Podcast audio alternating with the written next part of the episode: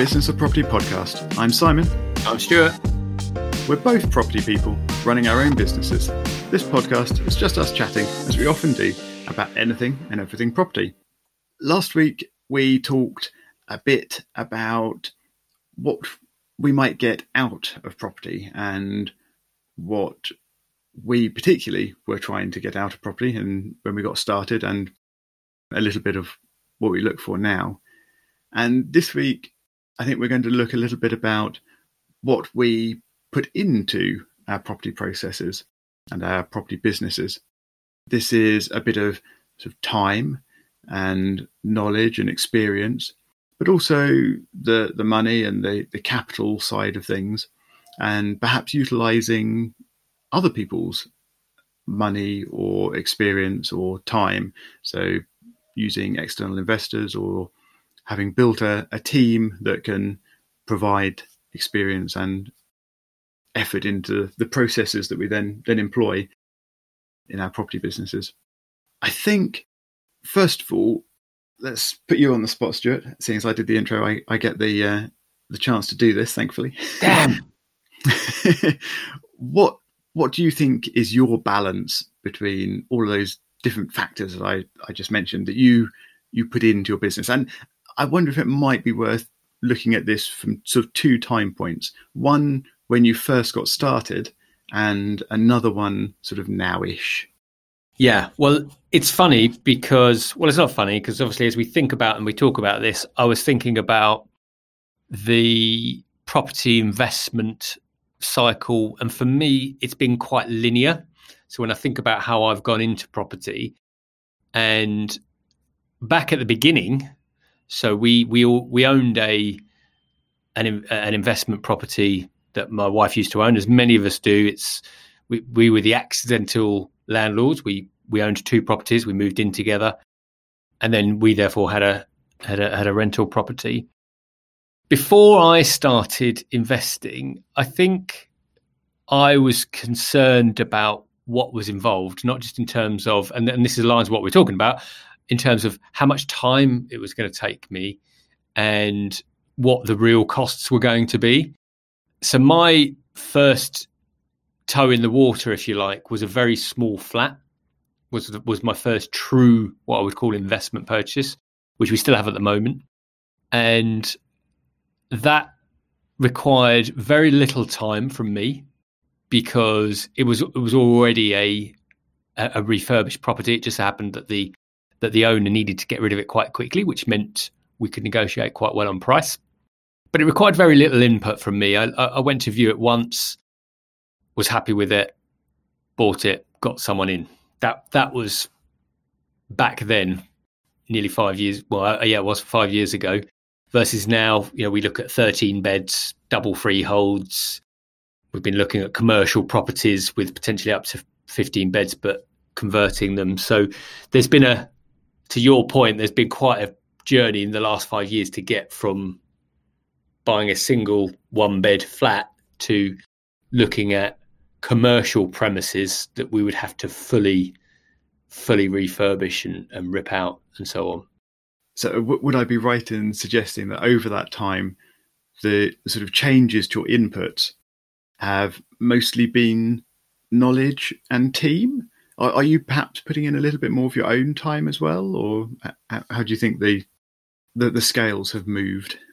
Definitely requires more of my time. Definitely requires more of my time, and I think more knowledge too. Obviously, the knowledge grows. You and I have talked about this before, and I, I'm definitely of the camp where I think the best knowledge comes through doing. Yet we want to to mitigate as much of the risk. We want to minimize as many of the problems that could happen through knowledge. And I think that's what makes a lot of us nervous in and around property, particularly when we're new. And certainly, speaking from my own experiences, and I think this is why property courses and property training does so well because, well, A, we think I must be missing out on the, the magic ingredient that means I can generate a million pounds tomorrow.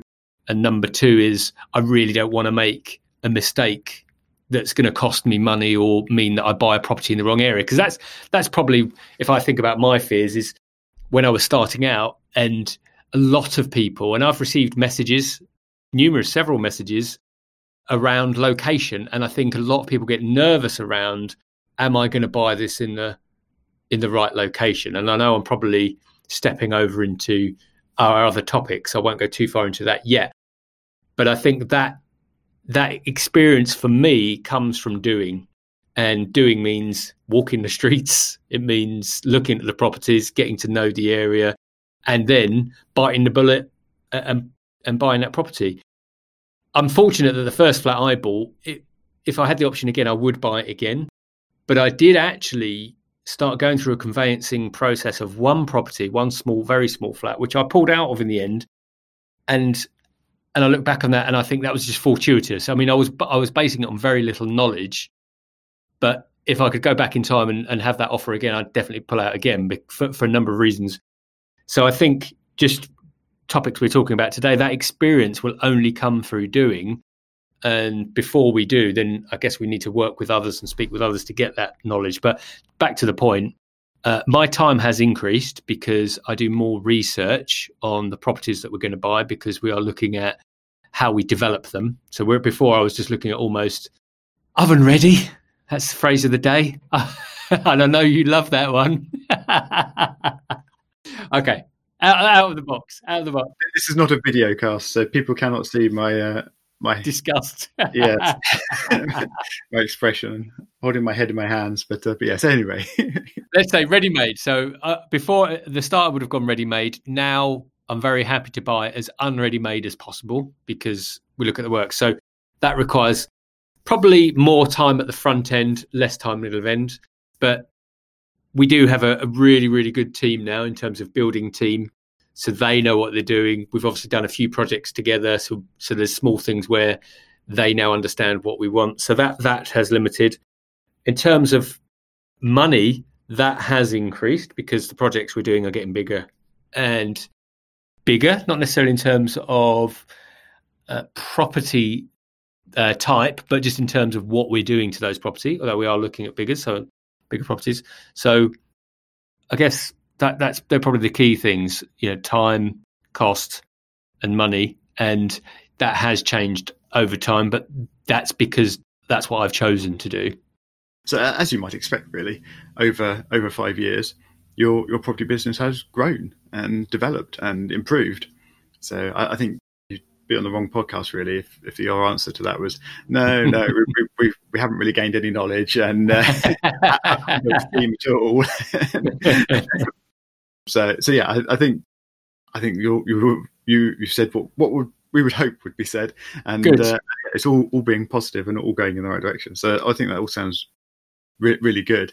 Something that, from my point of view, something I haven't really done in, in the same way as you have is I haven't built a a property business per se around that. I've I've built much more of a a property portfolio, perhaps, but might, might be an, another term for it. I, I started relatively simply in terms of I started with buying my own home, slightly bigger than I needed, and renting out to lodgers after I'd done some some renovations on it. But after that point, I very much stayed in the, the the, simple end of the camp. So I've gradually built my own wealth and put put that investment money back into to future properties.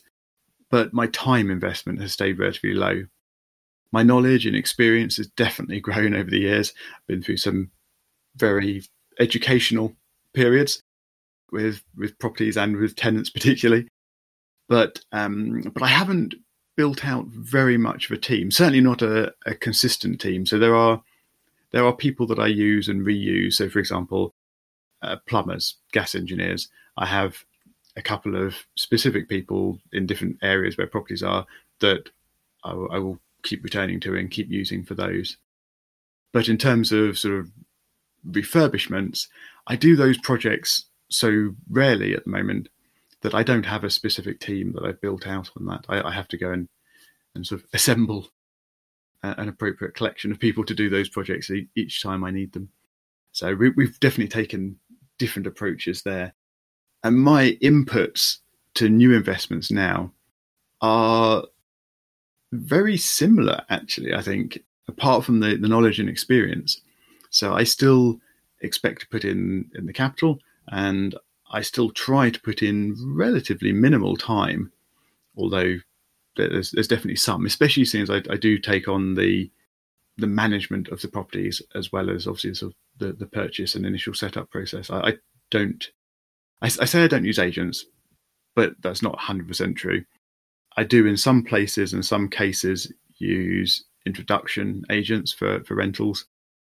And for some of my properties that are closer to my parents rather than me, they act as, as my agents for, for managing those properties.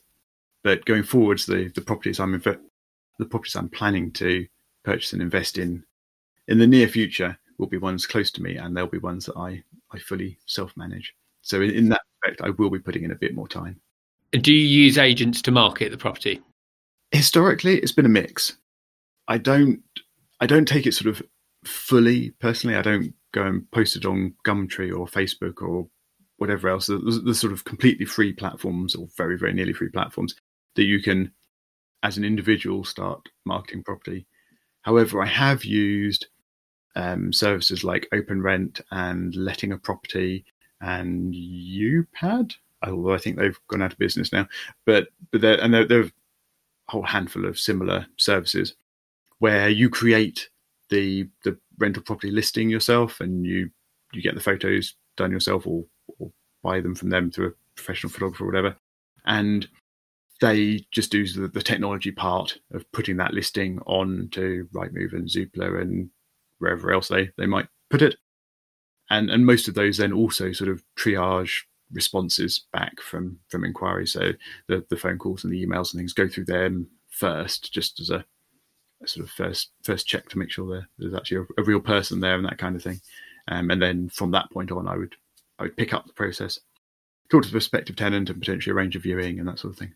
So quite quite how that balance could or will work in current COVID times and indeed the, the near future COVID times, I'm I'm not sure and I may choose to be slightly less involved in the near future, but we'll see. I haven't quite decided on that yet. Yeah, um, I don't want to go too deep into it for this topic, but we've we used we've used on two occasions now uh, Visum. Have you heard of Visum?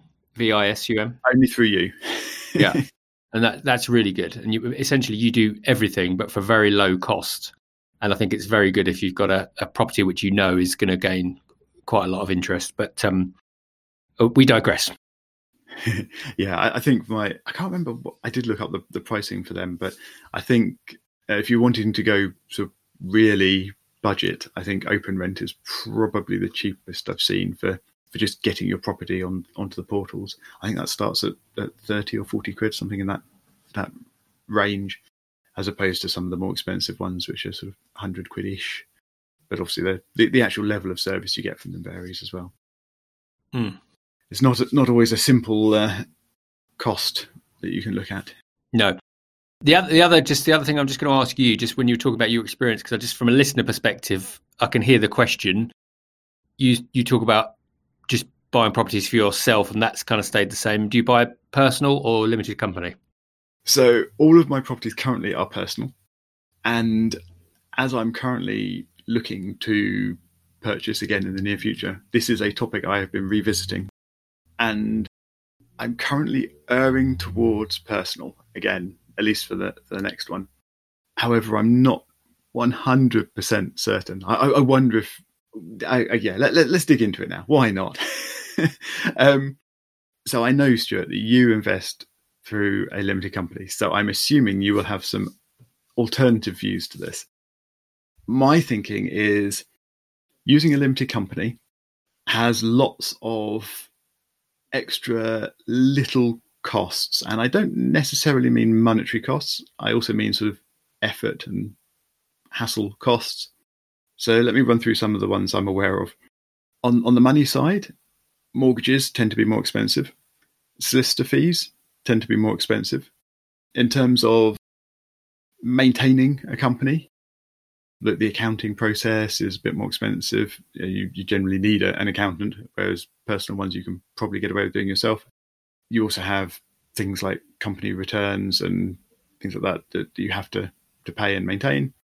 then getting on to, to sort of some of the hassle things, there are fewer mortgage options out there, um, although that that's improving, I, I believe.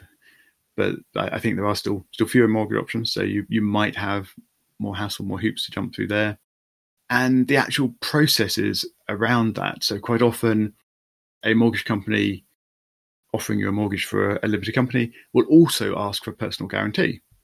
So I mean, if I'm taking out a mortgage personally, then obviously it's a personal guarantee. That's that's expected. But if you're doing it through a company, you go through the process with the company, but then you also go through the, the process of the personal guarantee, which often involves an extra solicitor, I believe, and mm-hmm. Extra cost and, and effort there. And I think there are just a number of little gotchas along the way and, and extra bits and pieces that I just fancy avoiding, really. So, so what do you think, Stuart? am I making the right decision? Should I go for a limited company? well, if anyone says that question, I, I, can only say, well, only you know what's right for you. you can't, you don't lay it on me. we, we should probably also mention very specifically, don't rely on anything we say. we're, we're, not professionals in this this area. Always seek independent advice if you are uncertain. but yeah. anyway, so uh, should I use a limited company, Stuart? well, my, well it, it, sounds like you know your reasons why you wouldn't. So I, I think. Ah, but, but what are the reasons why I would? So, so, or tell me, what are the reasons why you do? Well, the the big one is, of course, the um, yeah, Section twenty four, the uh, removal of the interest rate relief from uh, from from personal mortgages, so we can no longer take off the mortgage interest as a as an expense, which I just find I still to this day can't understand how a government has decided that that is not a cost to the business. But let's uh, let's not get into that. We've already sailed far away from where we originally planned to to to talk about. So so for me, that was the big one. I think there's also, and I, I couldn't talk about with any depth here and now, but in terms of what I want to do with the properties in the future. So if I wanted to sell the portfolio, for example, I only have to think about the company. I don't have to think about each property individually. So I would just sell Lord Pounder Property uh, Limited as a business, which itself will hold X amount of assets and will generate X amount of uh, of cash flow. And and that's that's kind of my key thinking. So the, the key things there are are really just that interest rate relief uh, you, and by the way, you're you're right on all the things you've you've said. You're you're right. I mean, for me, it's been minimal effort. It is a ball ache to to do a PG, a personal guarantee every time. That needs to be done. Not everyone has asked for it, but ninety nine percent of them do. Equally, in in the property as well, we we get more flexibility around shares. So sorting that out in terms of who gets what. Obviously, you know, I just. Uh, make sure I own all the shares so my wife gets nothing. No, obviously not. but again, thinking about legacy, how that how it could play out to kids if we went down that route. So you're right around cost. I think for us, you know, for me personally, I've never done my own books for for for myself anyway. So to get an accountant to do it for the limited company to me is just the, the next step. So that's been absolutely fine. What was the other thing? But you, in terms of setup, it's minimal, but there are you like as you say, there are sort of ongoing costs that incrementally you know, add to to the expenses. Mm. I think the what one of my sort of considerations towards perhaps taking the, the limited company approach was actually just to gain some experience with it to see if it, it what what the differences are and what the the extra processes are. But I, am not sure I well, I, currently I am thinking that that while it would be interesting, is perhaps not not worth the hassle. well, it, it, all depends. And I hate to say this because it's a standard cliche, isn't it? But it depends on every individual's personal circumstance, tax circumstance, what other work you're doing, what tax band you're in. For us, like for me now, with you know the, the company overall, we've got you, we'll have a close to 50 rooms, so it's it's obviously it's not insignificant revenues now. So for me, it is a business. The, the, the interesting point for me was around understanding why the government pushed us down this route, and it wasn't just for the interest rate relief, it was so that they could capture more of the revenue properly. Because a lot of people, let's just say, when you when you uh, move, you know, you you conjoin as partners and you leave a mar- you know you leave a home behind and turn that into a rent. Not everyone immediately turns that into a, a rental property because we, we we don't think of it and so on. So I think the the professionalization of being a landlord, I think, is a good thing. And the reason I think they like and being limited companies is because you do have to do your accounts on an annual basis after your first year or so. So it pushes people to do that properly, which means that the government can collect what's rightly theirs versus personal. It's very difficult for them to to manage. And hopefully, those that are getting limited companies are the people that are, are thinking about doing this more seriously anyway. So I think there's also that. Uh, I want to say immaterial immaterial reasons for doing that as well not just finance but also for saying actually this is this is a, a business but again that's depending on someone's scale if you if you only got one or two properties my view would be do you really want to go and, and in fact i think i have said that to someone when they said oh should i go limited company i said well what what are you thinking of doing they said well i just want to buy one property or two properties and i said well number one speak to your accountant because he or she will know what you should do for the best but number two and I would probably almost repeat what you said. I just look, it is a lot of effort if you're only going to do one or two properties. If you're going to scale up, then I would seriously consider it because you, have got corporation tax versus X, Y, and Z. And, and for me, that has proved beneficial. And keeping it in the business has proved beneficial. We've definitely, let's say, saved money. We haven't made money, but we've certainly not uh, put as much into taxes as we probably would have, well, as we definitely would have done if they were all in personal names. Yeah, I think well, I, mean, I don't want to get too into the tax thing because we're not tax experts. But that said, I'm going to talk about tax. um, I think just on a very high level, if you own properties personally, you you have this bizarre Section 24 thing where some of your well, yeah, so some of your expenses aren't actually considered expenses, and hence increase your taxable profit, even though your actual cash profit is not increased. But anyway, ridiculous. Yes, indeed. Once you get past that, you're then taxed at your personal tax level, whether that's 20, 40, or 45%. I think they're the bands at the moment. Um, and that, that's relatively straightforward. If you've got property in a company, you're currently paying corporation tax, which is 19%, I think, currently. Yeah. It changes for different size companies actually, but but probably that. However, that's great for profit that the company makes and stays in the company. But if you then want to get any of that profit out of the company, you'll have to pay yourself a salary or dividends, both of which then get hit by personal tax. Well, after after your minimum amounts and your dividends.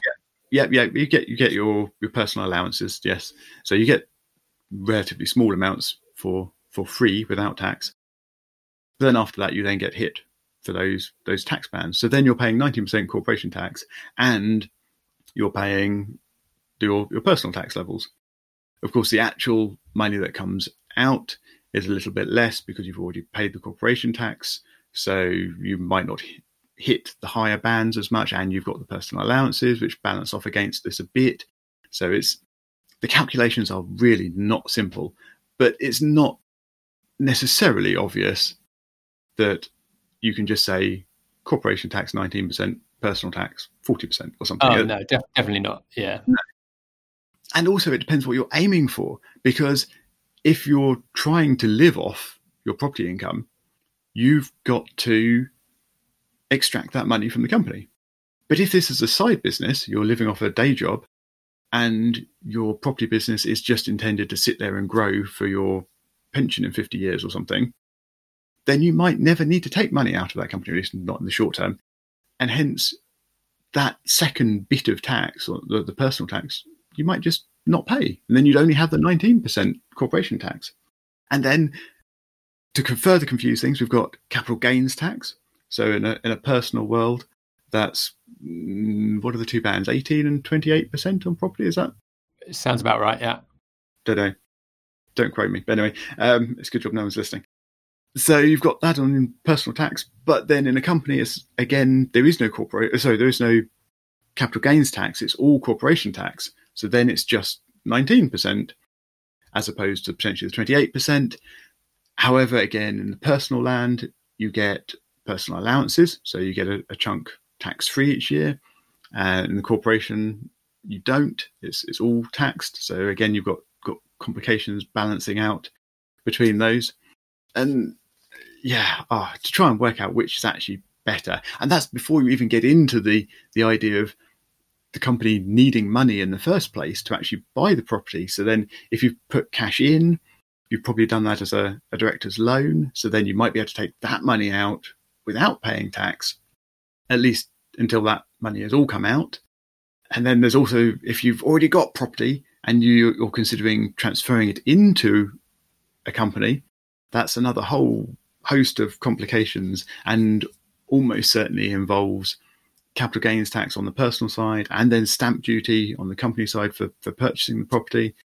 Oh my goodness, I've got to stop talking. I think, uh, yeah, I, I, think there's there's there's lots of complications to it, and my gut feeling is that most people would would probably not benefit from putting it into a limited company, uh, depending on their their rationales. The the other thing that I just wanted to pick up with was you, you talked about transferring. So I have looked at that because we've got several properties in a limited company and we've got a few properties in personal names. So really just because the way my brain works, I just wanted to simplify what we had and just put it all into one element really. So I, I did look at this to some degree. And the other thing I think we, we all need to remember is that every profession, whether it's ourselves, whether it's solicitors, whether it's accountants, whether it's estate agents, whoever's in that chain, there is always going to be an inherent bias, whether it's known or not, to to generate business for oneself. And what I mean by this is that when we speak with tax experts or, or accountants, they're not going to want to turn work down if it's significant. And I've looked at the, the transference of personal assets into the limited company, and again, I, I have a lot of faith in the tax uh, accountancy people that I've I've worked with. Some of them are, are brilliant people in terms of, of of highlighting things to my business. But on this occasion, although it looked like a good idea and the proposal was, yep, we can do this. It's absolutely fine. It's only going to take two years. When push came to shove, and I put all the numbers in my little spreadsheet, what I realised was that the by the time I'd paid for the fees for accountants to uh, uh, and the tax specialists to make it happen, the savings I would have made would have brought me out at a net potential potential net plus two thousand pounds, and this would have been for t- about two years' work, no doubt a crap load of paperwork. And I just thought, you know what, for two grand, I think we'll park it and we'll, we'll move on, and I'll just leave them in personal name. So I think everyone has to look at each situation on its own merits and for your own personal bias. For me, uh, you know, I've just explained why limited companies is good for us, and we we still want to grow, and I want to have that company, but that doesn't mean it's the right size for everybody. You know, there's not one size fits all solution. Yeah, I think that's very very true. There are just so many factors to consider. It, it's a minefield, and even if you seek professional advice, as you say, it's not always unbiased, and it's it's something you have to sit down and try to get through yourself. I think to yeah make your own decision ultimately. Yeah. And, and I want to go at pains to say that's not me being, I'm not denigrating any of the professions because, uh, hand on heart, some of the accountancy tax advice I've received in the last six months has generated, given me not only significant savings, but put money back into my bank account. So, you know, the, the proper true specialists are worth their weight in gold. The point is, you still have to look at each situation on its own merits for you personally, because someone else may have looked and said, you know, I, I will still progress and put these into limited companies because even though it's only a, a net two thousand pounds, which to be honest is negligible if we look at it over two years, it still might have been the right thing. However, for me, the upfront accountancy fees or, or tax fees to do that just just aren't right for right now. So it's it's just to put that on it really. Just make sure you look at it for yourself if you do if you're going down that road. Yeah, exactly. And on that particular point as well of the transferring properties to companies, there can be some very large early expenses in the process. So, for example, you you might have to pay taxes quite early on in that process before you've realised any of the savings later on. So, uh, yeah, there are definitely lots of factors to consider. And, and I'm I still haven't 100% decided whether I'm going to purchase my next property in in a, in personal names or in in a limited company. But, uh, but yeah, I, I, think I am still erring towards personal. But uh, but we, we shall see. I shall update everyone. Yeah, well, obviously you'll you'll speak with your your friendly accountant and um, mass the out of it. I'd stop listening just for a moment to cough there, but I think you you've made me go and get out the the bleep button again, haven't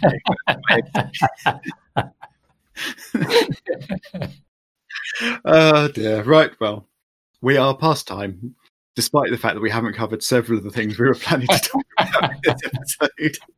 I'm sorry, I, I distracted us talking about tax, which is never a good idea. But anyway, no. so thank you very much for listening. And please do get in touch if you have any questions that have cropped up during uh, what Stuart and I have been talking about. If there's something that we've we've covered and you'd like to expose a different angle on, or if there's something we specifically haven't covered that you'd, you'd like us to, to chat about, please do get in touch. You can do that through the website, which is also where you'll find the show notes, and that is at thebusinessofproperty.com. And we will talk to you again next week.